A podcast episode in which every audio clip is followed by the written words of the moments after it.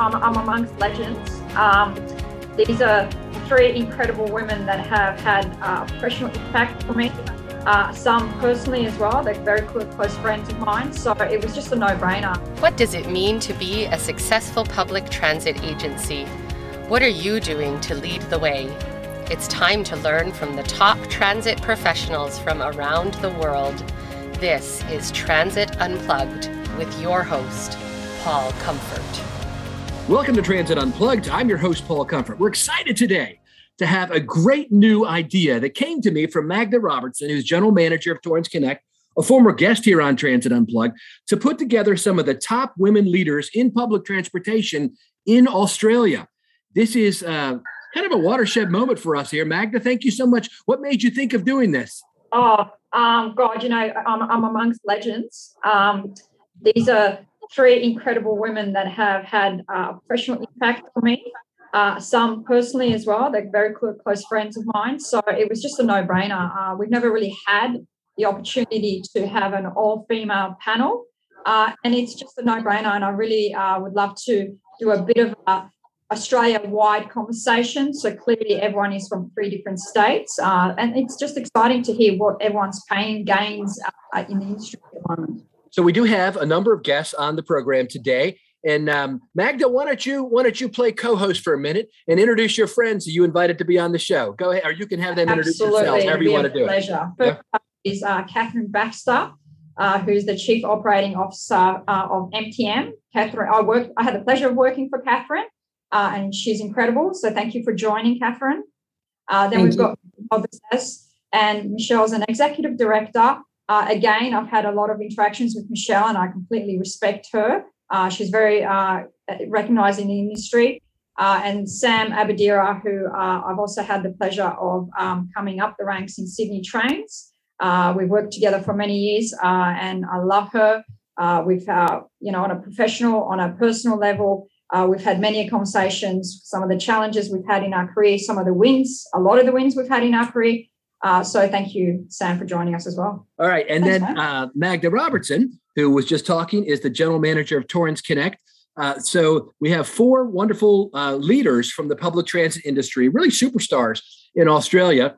And uh, I just wanted to give each of them a chance to kind of tell us a little bit about themselves. And then we're going to dig into kind of their career roles, how they got to where they were at, kind of advice for other uh, folks in the industry who want to move up, especially for ladies who want to move up in the industry. So I'd like to start with Michelle Baxter, who's a good friend of mine. Michelle, thank you for being on the show today. Paul, it's an absolute pleasure. I'm delighted to be with this panel. And I've got to say, I'm so passionate about promoting women, hearing from women and their stories, um, and so excited to be here. Um, and uh, yeah, I mean, I think if I just kind of reflect on, you know, what I do and what really motivates me, um, I'm the executive director of the International Association of Public Transport, otherwise known as UITP for Australia and New Zealand. So I look after this region and we exist to promote and advocate public transport. So we have members around the world from government, industry, operators, suppliers, universities, and we work together to share knowledge exchange ideas, and really promote best practice in public transport. So it's awesome that I'm on a transport podcast. I think we're all fighting for the same cause. Um, and yeah, really excited for the conversation.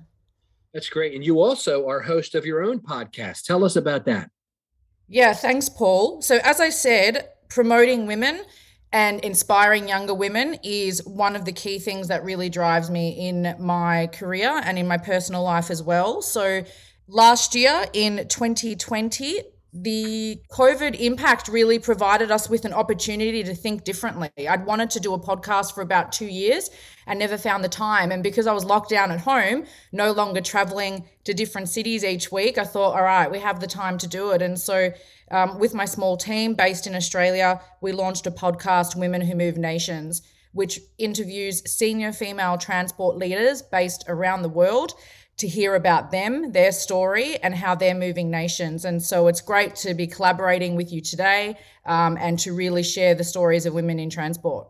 And we're going to be kind of co promoting this show between our podcasts and make it kind of a joint effort uh, because it is such an important topic. I was talking uh, to the ladies just before we went on the air about how we're in the US. I've been in the industry here for 33 years.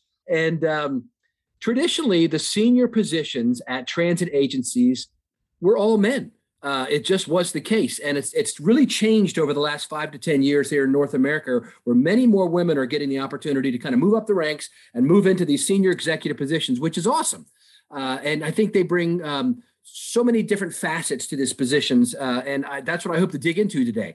Uh, how um, had their career roles and how they got to where they were going, and also uh, how they view the industry. I can't wait to dig into this a little bit more. But thank you, Michelle, for getting this kicked off. Samantha Abadira, who is the executive director of strategy um, and uh, an oper- strategic operations, sorry, at the uh, Transport for New South Wales, uh, which is uh, in uh, the great city that a lot of people see the iconic figure in the back of Sydney of being, you know, the opera house, the Sydney Opera House. But there's so much more to Sydney than just the opera house. Although it's pretty cool. Ben and I went there as well. As well, I took my daughter with me. It was amazing. But Samantha, welcome to the show and tell us a little about yourself and what you do there.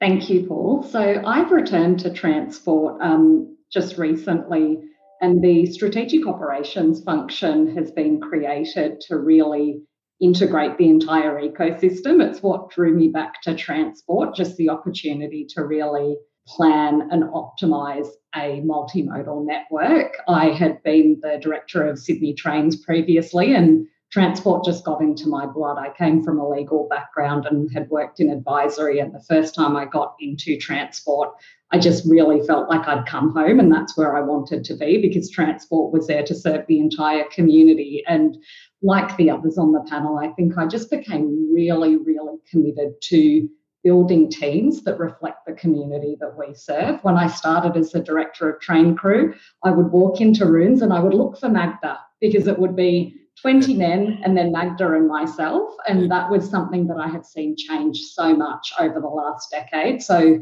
now that I'm back in transport, I see a very different ecosystem. I see lots of women who are leaders who are making decisions for communities that are diverse, and that's really important to me. But more than anything, I just think there's such a good opportunity with the teams that we've got now to really drive things forward, especially out of COVID, where we're just seeing accelerated learning and how do we actually get better at being agile and doing this. So that's what my role entails, and I'm really loving it. That's awesome. Well, thanks for being with us. We, uh, Samantha and I and Ben actually had a conversation, what, just a couple weeks ago about how to integrate uh, the different modes of transportation. I know we did a show with UITP about that recently. Thank you. And then Catherine Baxter, thank you so much for being with us. Catherine is Chief Operating Officer of Metro Trains Melbourne. Tell us a little about yourself and what you do there, Catherine. Thanks, Paul. Um, well, I've been in rail uh, a, a, little bit less than you, but just over 30 years. Uh, and I'm the Chief Operating Officer for Metro Trains in Melbourne. So I'm responsible for the day to day operations of all the passenger trains uh, in the suburban area. So we've got around about 3,400 dedicated people making sure that those trains are moving our passengers every day. Uh, 222 stations, just under a thousand kilometres of track. We operate seven days a week. Um, on the weekends, Fridays through Sundays, we're 24 7. Um, and we've got 240 odd trains to our fleet of six and seven seven car trains. Uh, and I say 240 odd because we're getting new ones uh, into our fleet all the time at the moment, uh, which is really exciting. New new generation trains, HCMTs. Um, and pre-COVID, we were running about 880,000 passenger journeys a day. Sadly, with COVID and the lockdowns that we've had, those numbers are right down. But uh, but we're continuing to keep our trains operating um, to support those essential service workers that have been moving around. Uh, and at the same time as operating railway, we're also uh, building assets and integrating them into a railway, which is um, which is a bit of a, a challenge. Um, the government committed to 85 uh, level crossing removals, uh, and we've delivered 47 of those, uh, which is pretty exciting. And, and some of those come with new stations for our passengers, which is terrific. And uh, in the process of building two nine kilometre tunnels and five new stations uh, in the CBD area. So there's a lot of expansion and growth going on. And part of our challenge is we're building a railway while trying to operate a railway. Uh, and that integration is, um, is exciting but challenging. Very good.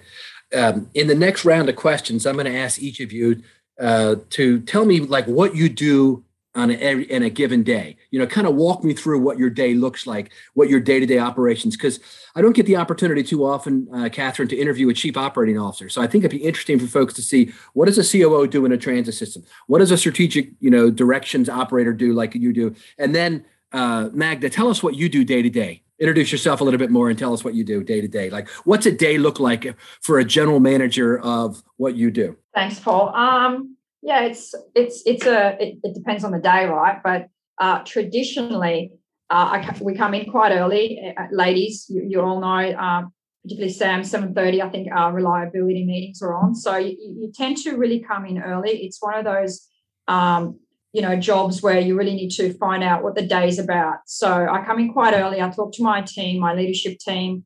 Uh, I get a report daily. Uh, I look at that report probably about six o'clock um, so my day starts with a run, but I'd get there. Um, and then as, so, as I sit down for my coffee, and, and, you know, this is the world when you're in transport, it just doesn't stop. Uh, so when I do sit down for my coffee at six o'clock in the morning, I open up my 24 hour daily report, which captures the whole incidents for the day. Uh, and that report would tell me my reliability, how many services I cut on that previous 24 hours, and then it'll capture every single uh, incident uh, in not in detail, uh, but I'll tell you about that later. So I, I, get a bit of a feel of what, what the previous 24 hours was, and then I get a bit of a feel of what questions do I ask my team when I have my VIS meeting, uh, visual management meeting, VMC or VIS in Melbourne, I believe. Um, and that happens at 10 o'clock. Uh, so I come in, uh, you know, I check the 150 emails that you traditionally get um, the, the, the difference with my job is I look after two different modes. So I look after the light rail and I look after the buses for the uh, north uh, south contract. So that's quite a big area. Uh, so let me let me introduce you, Magda. I mean, interrupt you. So I think we should tell folks that you uh, operate in Adelaide, right? I wanted to get that right. out because we didn't say that yet. Yes. And then also I wanted to say that you work for a contractor. You don't work directly as an agency. So so the role you have uh, is for and and tell us a little bit about how all that works too. I'm sorry, I want, but I wanted to make sure I got that in. Sure. Uh, so yes, Paul. So I'm the general manager um, for Torrens Connect. Torrens Connect is a franchisee. Uh, we won the contract in Adelaide. Uh, Adelaide has just franchised all its public transport, including buses, heavy rail, uh, and light rail. The contract that I manage is the uh, North South contract, which incorporates the light rail and buses. Heavy rail is a separate contract. Uh, and obviously, I, I run the, both networks, uh, which is which is quite interesting because uh, you know it, it's quite challenging running both uh, tr- transport modes. Uh, people often ask me, "What's your favorite?" I don't have a favorite. They're like your two kids; you don't pick a favorite. they all both serve their purposes. Um, so yeah, I come in, uh, 100 emails, uh, previous events, uh, and then at 10 a.m., right after the peak hour, what I try not to do is have meetings during the peak hours. So uh, I block out my uh, calendar for the AM and the PM peak. I really want to be available because uh, it's quite reactive. When incidents do happen, uh, I don't want the stress of having to juggle my meetings. Uh, I make it quite clear to my leadership team the focus is on the AM and AM, PM peak. Uh, I'm very operationally focused. Uh, so is the contract. Uh, you know, I wear two hats. I, I got to provide a network that meets the contractual obligations, and then I've also got the strategic hat where uh, how do I improve the network? What's the efficiencies within the contract to uh, one continue the contract and improve the network? Uh, the VMCs that we have every day at 10 a.m. This is the bit that is really critical. This is the bit where I can put my hand on my heart and say, we do everything in the day uh, to maximize our performance. Uh, I can tell you in the previous 12 months, our performance has probably risen by 10% just for the pure fact that we focus on the daily incidents. Uh, you know, we get down to every nitty gritty uh, of that incident, whether it's infrastructure or passenger fall or, or ill passenger. We look at everything. We look at the response. We look at the uh, preventative measures. How do we prevent this from happening again? Um, so that's probably the gist of my morning um, right after the AMP. Uh, then it's just meetings, client meetings, client engagement. It's really important to maintain that relationship. One thing I've learned, uh, you know, I was the client for 15 years. Uh, then I worked as the for the client in Melbourne, and now I do that in, in Adelaide. And the critical piece in that is uh, that relation straight up. Thing about Adelaide, we were quite blessed because it was a brand new contract. So we really got to uh, go in, establish the relationships before we did the transition. Uh, and it's continued really well, but it's a really critical piece. So my day is about managing the client, managing the client expectations, and delivering. So if the client rings me for something, uh, I get the answer within that day. I don't keep them waiting. Uh, then we've got the PMP, uh, just as critical, if not more so, because people just want to get home. Uh, people are sometimes okay to arrive late at work because they, they can say to their boss, "Oh, my tram was delayed, or my bus had a breakdown." Uh, when it's going home, it's a very different ball game, very different management skills there.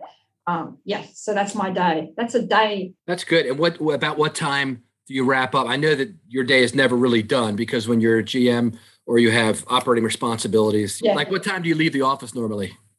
So sometimes I really curse uh, Apple for inventing mobile phones. Yeah. um, I, I guess my day sort of winds up around Adelaide's funny because Adelaide traffic's just next level. People are really surprised about this. So uh, I try to kind of miss the, the peak of um, of the traffic. So I leave the office. I have two offices. I have the the depot office and the city office. I try to leave the depot around four-ish, hit the city office because I live in the city, um, and then sort of wait out the, the sort of peak afternoon peak um, but you know, my day doesn't stop till I hit the pillow because even right before um, you know my sleep hygiene, which is terrible, FYI, uh, I'm still on my mobile scrolling through to see if there's anything yeah. critical, and then I go to bed. But you know, it's operations. Catherine, how often right. did we phone calls at? Yeah, that's what I. I wanted to go that direction next, but I just wanted to make the point that when you're a GM, your day is normally what I have seen is 12 hours a day at you know around the daily work and then you have all the other stuff. Knowing just what you said that really it consumes your life and operations. And you didn't even talk about catherine why don't you tell us a little about the stresses that are on you? Because as a coo you're almost always putting out fires metaphorically speaking right? That is very true paul. I think you're only as good as your last peak is the way i'd describe it be it am or pm peak um, and never have the same day uh, each day is different yeah. But that's pretty exciting too. I guess being a COO, you get to straddle the day to day plus though the strategic, which is exciting for me. So if I think about my day, if I think about just today, so I was up at 5.15 like Magda, um, got uh, got onto the treadmill for an hour just to um, to start out the day with a bit of exercise. Wow, good for you. By 7.30. Um, met with, uh, had my first meeting for the day at 7.30 with one of my GMs, my GM for operations. Um, we're doing this this morning. I've got my weekly meeting uh, at 10. Uh, and we'll talk about the, um, the things that week to week as a, as a team we need to be focusing on for the railway. We, we focus in three time horizons, if I can put it that way the day to day, I run a, a 1230 performance call, which looks at the last 24 hours and then forward looks to the next 24 hours around performance for our network. I then look weekly at what are the things we need to be driving weekly to improve the network. And then we have a monthly day where we deal with the strategic issues. So we're talking about the next 12 months, two years, and how we're going to continue to improve our performance and integrate the assets into the network. Uh, this afternoon, like Magda, I'll be in, interfacing with some of our um, stakeholders at Department of Transport here in Melbourne. We're a private company uh, with this franchise, so we've got three shareholders John Holland, UGL, and MTR. Um, and I need to balance my shareholder interests uh, in, in, driving our, our financial performance, uh, but also deliver for our, our customers, the passengers, and our stakeholders in DOT. So I'll be thinking about all of those strategic type issues as well as the day to day. I'll finish up probably around about six o'clock tonight and head home. Um, I'll drag my very forgiving wife out for a quick walk, which is a great opportunity to get a little bit more exercise and also download. Uh, grab a bite to eat and then bang into the emails that I didn't get to today. Yep. Uh, probably fall into bed somewhere about 9 30, 10. My phone does go off during the night. Um, so I get all the notifications for our network, um, the serious ones. Uh, so yeah, I'll, I'll, get those and, and check in. But our, I've got a very good operational team that will deal with a lot of those. It's only if it's a very serious issue. So we, we do have things go wrong. And we're always focused on how do we get the services back for our passengers as quickly as possible um, and minimize the downtime of the network. So it, it can be consuming. So when you get home, it doesn't yeah. sound like you have time to kick your feet up for two or three hours of sitcoms on TV, huh? No, I do have a guilty pleasure. While I'm doing some emails, I will sometimes sit in front of the TV and watch Australian Survivor. Oh yeah, a bit I of that Survivor. so there is a bit of balance in there. That's good. All right, that was great, Kath, and thank you for that like deep dive into what you do. Now I want to shift gears just slightly because Samantha is in uh, strategy. So, so we've gone from kind of like the day-to-day operations, the strategy, and then I'm going to ask Michelle to give us the future. What is the future of public transportation? So, uh, but Samantha, tell us about what is strategy. Why do you need it in a public transit agency? You know, kind of tell us what you do. Thanks, Paul. So, strategic operations is really in Sydney. We're looking at how we actually lift upstream in terms of operations to actually look at the fact that $72 billion has been spent on amazing infrastructure, but how do we optimize and integrate it to give customer and community the best experience of public transport and just making it such an easy city to navigate? So I, I worked in operations previously. So my last two roles, I was in a COO role and then in the director of train crew role. And I I feel like it's just amazing that people don't burn out more because I I too it was just that whole thing of you're constantly on you live by your phone. But this role is very different in that there are leads for all of the operators but I'm the common thread um, to help bring them together for actual planning around optimization and improvement. So what we do is we I'm I'm very like intelligence and data led. So I look at the data for a holistic network. So all of the modes will be looking at how are they performing day on day, but I'm looking at how does our ecosystem perform. So quite similarly, I get my reports at 6 a.m. I have a look at all of the data that tells me about how many customers are we moving? What's our occupancy and utilization like? What are our connections like? What are what's the voice of customer telling us? And then I use that data because I can see a whole of network picture to inform my conversations with the different modes. So this morning I've spoken with buses about okay, we've got overcapacity services in these regions. What are we doing to actually look at how we uplift those services? Or it might be that we're starting to see that the connections aren't as seamless between light rail and trains. And so we're having the conversations and bringing those operators together to really think about how we get a better integrated approach. Um, my role also looks after how do you actually, when things go wrong, on the network, how do you actually recover a multimodal network? So where in the past there might be an issue with the trains, how do we, from a whole of network perspective, now actually set up the right structures to ensure that we don't compound issues on other modes when trains go into distress or buses or roads go into distress? So, my role looks at setting up a multimodal incident management framework and committee that we've got working at the moment, but then also being the link for operations and the voice of operations in technology. So we've got a really large technology um, group within transport and it's something that our you know our minister our secretary our executive everyone is so committed to using digital improvement to get customers a better experience but also to optimize our network. So i'm the voice of operations um, across all of those modes in technology where we're really looking at our data to understand what are the problems that we have that we actually need to solve? And then working with technology and that team on how are you going to solve this? What are you know what is the right systems design? What's the right implementation for an operational area?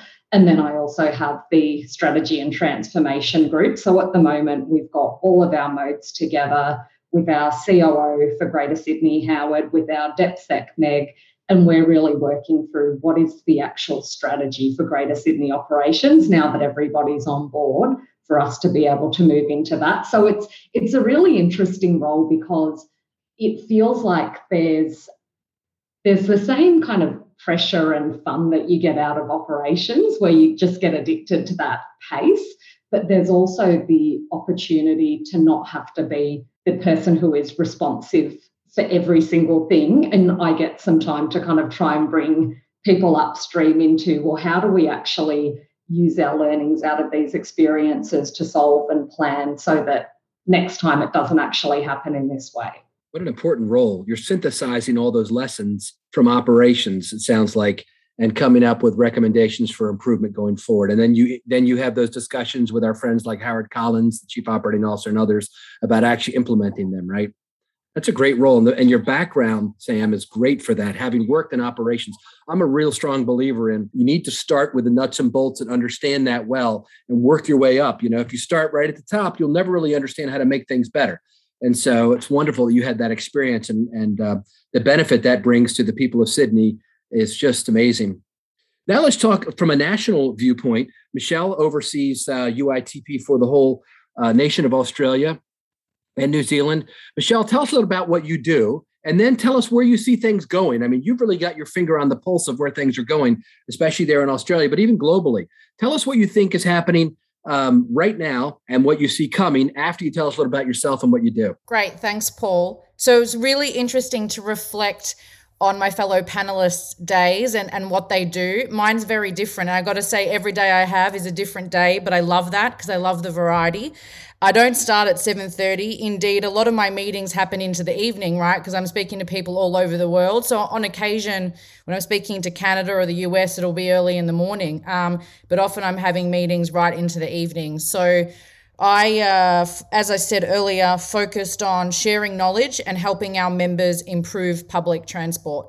And so I might be talking to the media one day, we're reviewing global ridership statistics, um, running events, and that might be, you know, smaller networking events. It could be webinars. We could be holding a major conference, really focused on sharing knowledge and exchanging ideas. And of course, coaching and mentoring my team, right, to make sure that they have what they need to be making that larger contribution. Um, and, you know, we're really focused on that and really proud of the work that we do.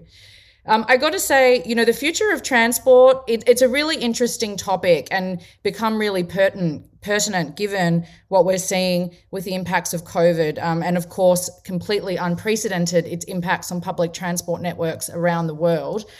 And look, certainly some people are saying the future of public transport is under threat. We've seen a big move to cars, and we've seen this in different cities from Paris to Melbourne to Auckland. You know, in Australia and New Zealand, we're already car cities, let alone the regional areas, right, which heavily rely on cars. Um, and we have seen a move to that. But personally, and I feel very strongly about this, I am excited because I think the future of public transport is bright. Actually, COVID has given us an opportunity to innovate and pivot, and we've seen some fantastic innovations come out of that. And I think that there will continue to be a really big focus on how we can improve public transport networks, the customer experience, more integrated journeys. And I think very importantly as well, there will come a time where I think that there is a mass understanding that we cannot keep contributing to climate change, to poor air quality, and to challenges with livability that we see with congestion um, by all getting in our cars, right? So, you know, I think the dream in Australia, you know, traditionally has been you've got two cars parked in the driveway, uh, you know, with the white picket fence out front, and that you live in a suburban area. And to be honest, in the outer suburbs of Melbourne, where I live, um, there isn't necessarily always good public transport connections. I think that's going to change. We're going to see adaptation of services, flexible services, you know, already starting to see trials of on demand transport. And in some cities, that's actually been really successful. I think we'll see more of that. And I think really importantly, we're going to see a large focus on transitioning to zero emission transport. Electric buses, hydrogen trains. This thing is going to become a reality. We've seen that already in cities around the world. Shenzhen, China has led the way in, in terms of moving their buses to electric with what I think 16,000. Um, and so, you know, we've got commitments in London, in Sydney to move fleets, large fleets, 8,000 buses in, in New South Wales um, by 2030 to zero emissions. So I think that's really exciting. And I think the one other thing I want to mention is that from ridership levels, you know, they've dipped during COVID, but I think we can now see the glimmer that they will return, but they might look different. So Paris, Auckland, Germany, we're seeing nudging above 70%. China above 80 to 90%. Now, we might not get everyone back. It might not look the same. But actually, I think the opportunity is if we get 80% of people back, and Professor Graham Currie at Monash University, based in Melbourne, he's a world leader in public transport research. His modelling suggests that we can expect about 80% of riders back in Melbourne. The opportunity for authorities, for operators is how can we get a new 20%? How can we attract people who maybe never used to use public transport? And now there is an opportunity, I think, to do that by providing a compelling service and a service that competes with the car because it's convenient and a mode of choice. Great spokesperson for the uh, for the industry, Michelle. That's really good. I'm really passionate. Yeah, I, I, can tell, and it's wonderful. I, I'm, I, as you know, I share that passion for our industry, and I, I just to build on what you said for a moment about the future. So I, I really think you point out the fact that the future of transportation is really now wrapped up into societal goals, maybe more than it ever was before. Now I want to shift. Uh, we have about ten or fifteen minutes left. Let's shift the uh, the tone of the conversation now more from the industry to you personally. And what I want to ask each of you, if you can tell me basically, is you know, in in three four minutes at, at the most, if you could, tell me a little about the journey into your role. What attracted you to transport as an industry, and what motivates you to stay in the industry? Some of you have just told me about how hard your jobs are. You know, you're not complaining; you're just telling me. You know, so what mo- what motivates you to stay in the role? So let's start off with Magda. We'll go back to the top of my Brady Bunch screen and uh, and, and ask Magda. Um, since this was your idea, tell us about that. A little bit about your journey. What attracted you to the industry, and what motivates you to stay here? Um, yeah, you know what? I've got a funny story. I fell into transport, and I think when I talk to a lot of people, um, they have a similar story, and I hope that really changes. Um, I was obviously in law enforcement, and uh, my sergeant at the time ended up going into City Trains, which is RailCorp, and running the transit officer function. So, still a very security law enforcement type. Uh, and he said to me, "Come on board, come come on board, and and just come with me and, and run, run run the show, run the uh, the the teams that we're going to set up. And um, I hated it. I said yes, I'll do it because um, he had a really great talk, walk the talk. Uh, and you know, for the first six months, I absolutely hated my life because I went through a very uh, glamorous. Um, I was in the dog squad, I was in the bomb squad, I was in the counter-terrorism first response squad. Um, so I had a, you know, I had a really interesting career. Um, so when I jump, let's, you know, the white elephant in the room is transport pays really well. Uh, and that enticed me. He said, come on board, you'll get a lot more money. Uh, you know, I was living in Sydney. It's a really incredible, expensive lifestyle. Uh, and I hated it. And for six months, I really disliked it. And then I got through that six months and uh, I got to do stuff that I never got to do before. I got to attend, um, you know, fatalities, slip, trips, and falls, um, pregnant women giving birth, um, I got to um, be the commander of major incidents like derailments. And this was incredible stuff. And I fell in love with it within 12 months. Um, I love the transport industry. It is bigger than what I am. Uh, and, and COVID is a classic example. You know, when I when we were running the services during COVID, it was the vulnerable people of community that were on there. It wasn't the suits. It wasn't the people that have cars. It was the vulnerable people. It was the wheelchair passengers. It was the elderly going to the doctors. It was the nurses going to hospitals really early in the morning. And that is what drives me. This is a public service that is essential. It's like switching off water. Uh, it's not going to happen because there are people that really rely on this service. Uh, and I love that. That's what drives me. I'm part of something that's much bigger than myself um, that's bigger than anything I ever imagined in my career. Uh, and I get up every day knowing that I'm doing something greater uh, than just you know a, a, career a career that I love, obviously. Uh, but I'm contributing on, on a mass scale, uh, and and I love it. Isn't it great to go home? I felt like actually earlier in my career, I felt this more than the, the later jobs, but I had a sense of fulfillment and satisfaction inside, kind of intrinsic satisfaction of helping others, which I think we all have inside of us, right? This is the golden yes. rule, right? Do unto others, you'd have them do unto you, and we are helping them. And do you feel that still, Magda, even as a general manager? Oh, 100%. Because, you know, when, when lockdowns happen, I'm not that general manager that stays at home. Uh, right. Come in here to support my crew because they've got to see that they're led by a team that is supportive. And often people say to me, uh, you know, but it's COVID and, and you're exposing your workforce. We've obviously got redundancy in there where we've got the rosters and people are separated.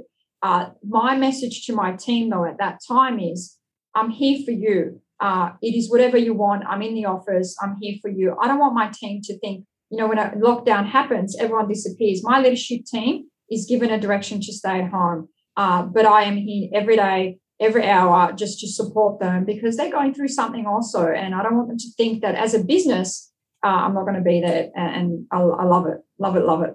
Leading from the front. That's awesome.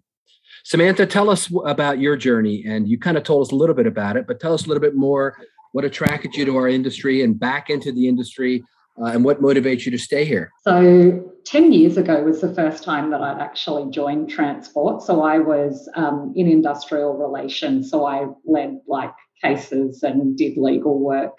And I joined Sydney Trains actually when Howard had just joined. And I joined Sydney Trains as the organisation was stood up and I was leading the IR cases in the customer service space. And it was just a really fast paced environment that I enjoyed, but the opportunity to solve complex problems was what I absolutely loved. There was such benefit, I think, at that time. I came into really well established teams, people who had worked together for 20 years, and I came in with fresh eyes and I had worked in different industries, and people were really welcoming in that space and actually wanted to talk about, well, how can we do this differently? And it was an incredible period where I got so much exposure because I, you know, I ran 100 IR cases. We introduced Opal ticketing. We absolutely changed the way we delivered for customers. We went from 77 to 90% customer satisfaction and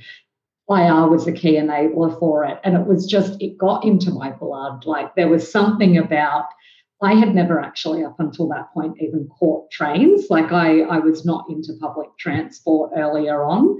And I started spending so much time in like the transport space that I, I ended up getting rid of my car like later on because I just started catching so many trains and actually really loving it but I've always gone between industries. So for me, it's really important for my personal development to always keep learning different things. So I've gone into the private sector. I've really wanted to know how to actually grow revenue, how to actually truly own a P&L so that when I would come back to transport, I could always be a better leader for transport and for the people that we serve. So the thing that has always drawn me back, and I know this about myself, is sometimes I have to move out to learn different things, but my heart is always staying in transport. So, right before I leave, I always go to whichever senior leader I can find and I give them a list of here are the things that I was able to, with a great team, achieve.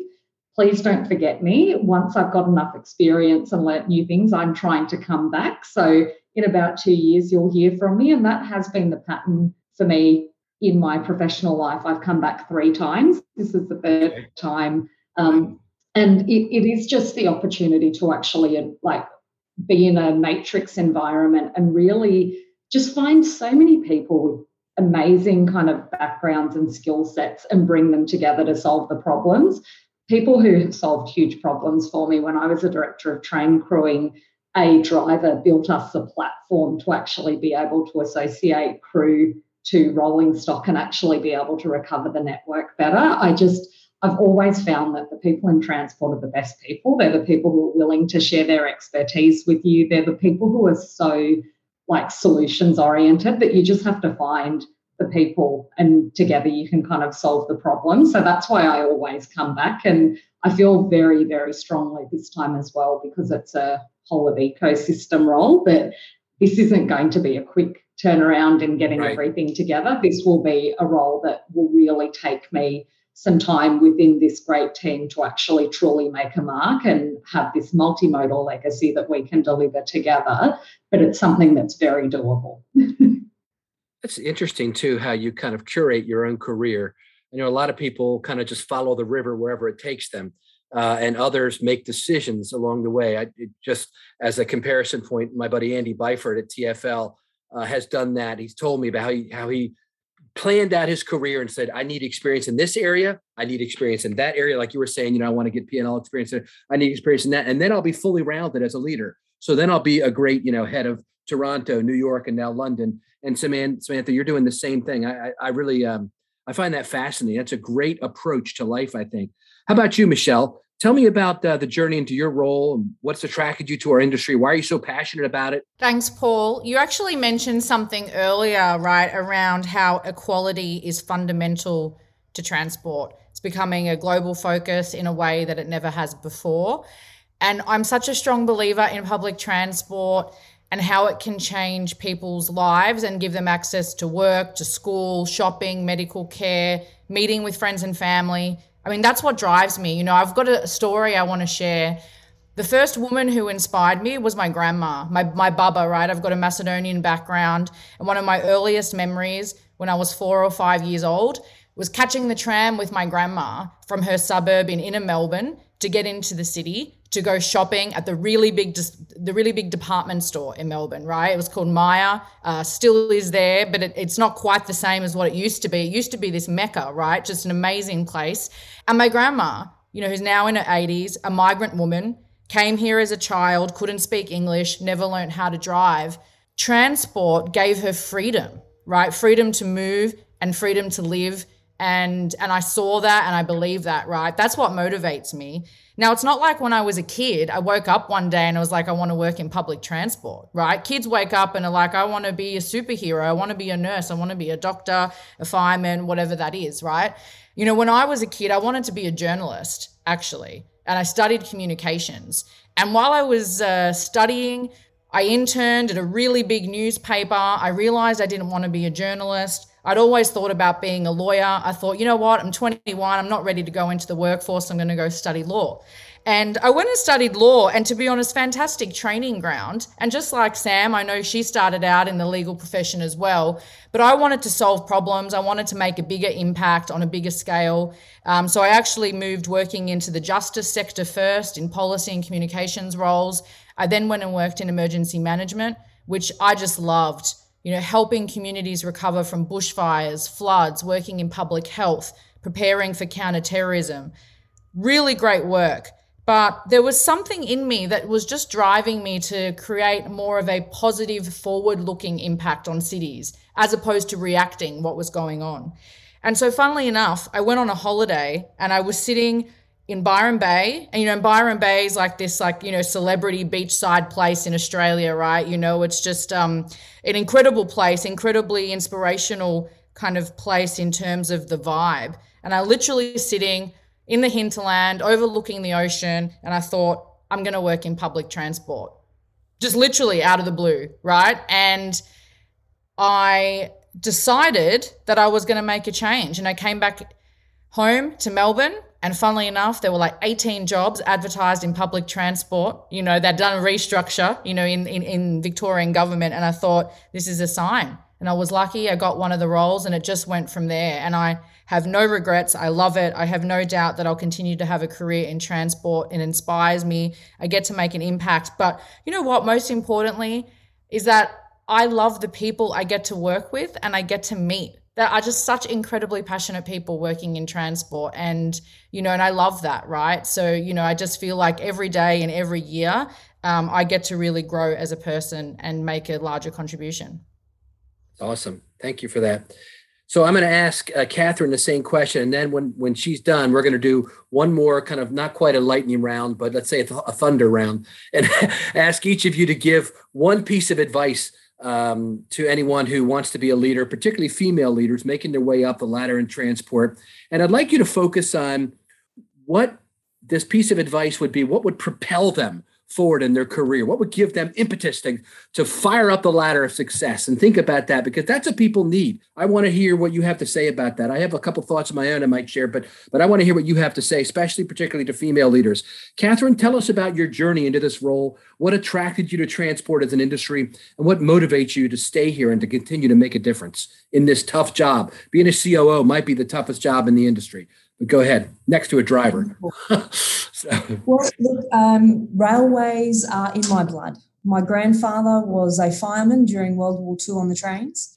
My father spent all of his working career in rail, my two uncles, and my brother did for a bit, but he's now the black sheep of the family and he moved out to go and do mortgage broking.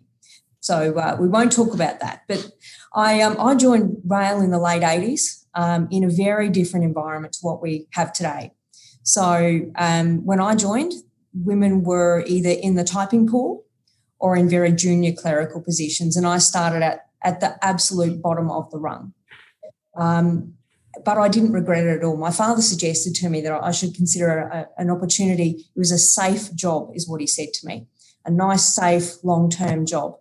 Um, and I've, I've been very fortunate in my career. I have uh, moved around a lot to, to get more experience.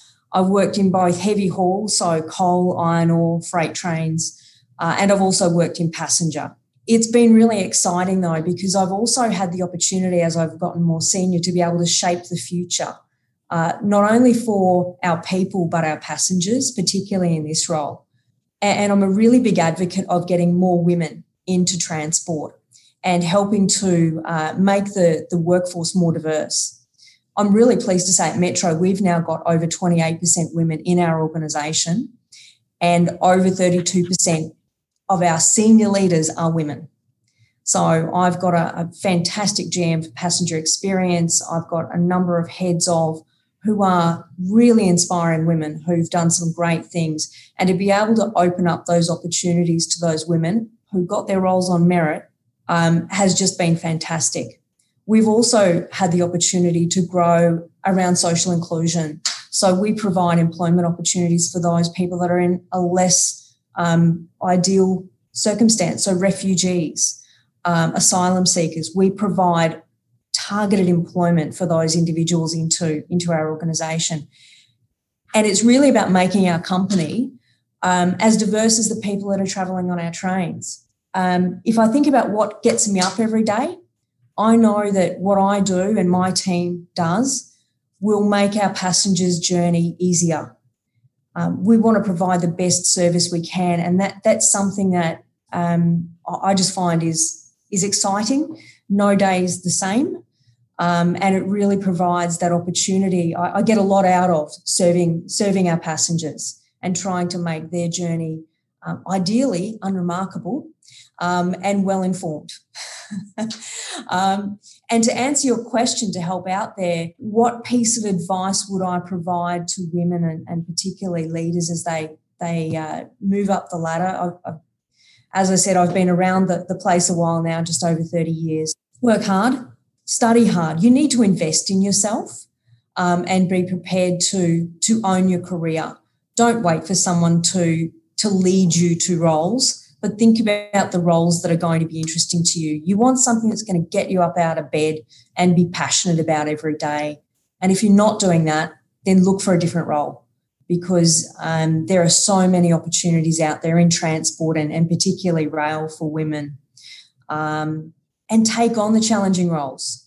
That's the other thing I, I found is that some women, they'll wait and say, Oh, I've only got half or three quarters of what's in that position. I won't apply. I say to them, you got half of it, go for it. Uh, you need to challenge yourself. And, and when you're feeling uncomfortable, you're growing. Uh, and that's, that's, uh, that's, how you get to bigger roles. That's good, Catherine. I like that. How about you, Magda? What piece of advice would you give the young women moving up in the industry? Uh, well, I think Catherine really summed it up. Um, the, the thing that I'll probably add is um, just be fierce. Uh, there's a really wonderful video Catherine played um, during one of her presentations, which is uh, Xena, the Princess Warrior, and, and that's how you've got to you you got to lead your career with that. You've got to be you've got to be fierce. You've got to be powerful. Be confident. Um, like Catherine said, if, if it's fifty percent, it's fifty percent. Fake it till you make it, but just own it because there will be people that will support you. The thing in transport is you're surrounded by teams. So if you do step up that next ladder, there will be people around you that will support you we, we are a kind world. Um, don't let yourself, don't feel like you'll be on your own. There will be always around people, a team around you that will get you up there. Um, just negotiate. Um, think like a man, act like a lady. Um, you know, you just got to be powerful. Do the thing that is the right thing to do, uh, and just be fierce. I love it. Thank you. Samantha? Thanks. I'd say find what it is that you love. So it's easier to progress if you love it because you'll do all of the things that you need to actually do to get yourself to the jobs that you want, but that's only where you've got a true passion for it. So I would also just say really look for people who will support you and who will advocate for you. The thing that has really been amazing for me in my career is that I have been able to find those people and they've found me who will absolutely support you, who, you know, we all see the memes of you know find the people who will say your name in a room full of opportunity and it's it's those people that I've always looked to surround myself with. And I've also looked for organizations where the leadership has resonated with me because those people who are the custodians of culture they really set what an organization is going to be like for people within it and what your journey will be throughout it so I've always looked for organisations that are led by people that I admire. So that's why I've come back to transport. That's why I was at Sydney Trains. There was there were people in leadership who led in a way that really resonated for me. So that's my advice. Really be really kind of use your discretion in how you move through your career.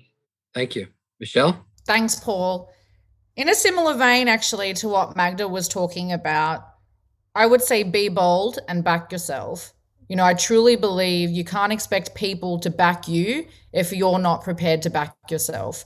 Your mindset and belief in your abilities, I believe, is what will take you far in your career. You'll build your skills along the way, you'll build your networks on the way, but having that mindset that you can do anything you put your mind to, which is true, right? The evidence now indicates that every person can become a professional in something that they apply themselves to, right? So believe in yourself, back yourself, and and you will get to your dream job. Wonderful.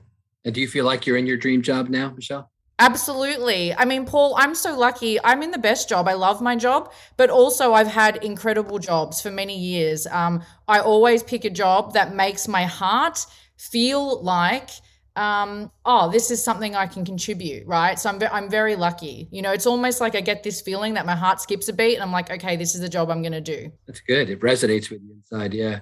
That's a mm-hmm. great advice, ladies. Uh, let me just share mine real quickly, too, uh, for anyone who wants to move ahead in the industry. And I would say what propels you is first to vi- vision having a vision that's big enough that you can inhabit it and be passionate about it. Two would then be the ability to focus. So many people cannot focus on something for very long. If you can focus on what you want and do the homework that's necessary, just like these ladies have said. So if you have that vision and then the focus in on how to make that happen, living and breathing an internally congruent life, I think that gives you the power that actually propels you forward. And that's what these four wonderful women leaders have done uh, throughout their career. Magda Robertson, General Manager of Torrens Connect. Samantha Abadira, who's Executive Director of uh, Strategic Operations at New South Wales. Catherine Baxter, Chief Operating Officer at Metro Trains Melbourne. And my good friend Michelle Batsis, Executive Director of UITP Australia, New Zealand. Thank you so much for opening up your hearts today and sharing with our listeners around the world uh, the passion you have for public transportation, how it makes a difference in other people's lives, and where we're going in the future. Thank you. Thank you for listening to this week's episode of Transit Unplugged in Depth. I'd especially like to thank our guests, Magda Robertson, Sam Abadira, Michelle Batsis, and Catherine Baxter. Their insights were truly amazing. I think everyone can get something out of this episode that will help change their lives and change their careers. Next week on Transit Unplugged News and Views, we're speaking with David Harris, Director of Transport and Rail for the Department of Transportation in New Mexico. So until next week, hope everyone rides safe and rides happy.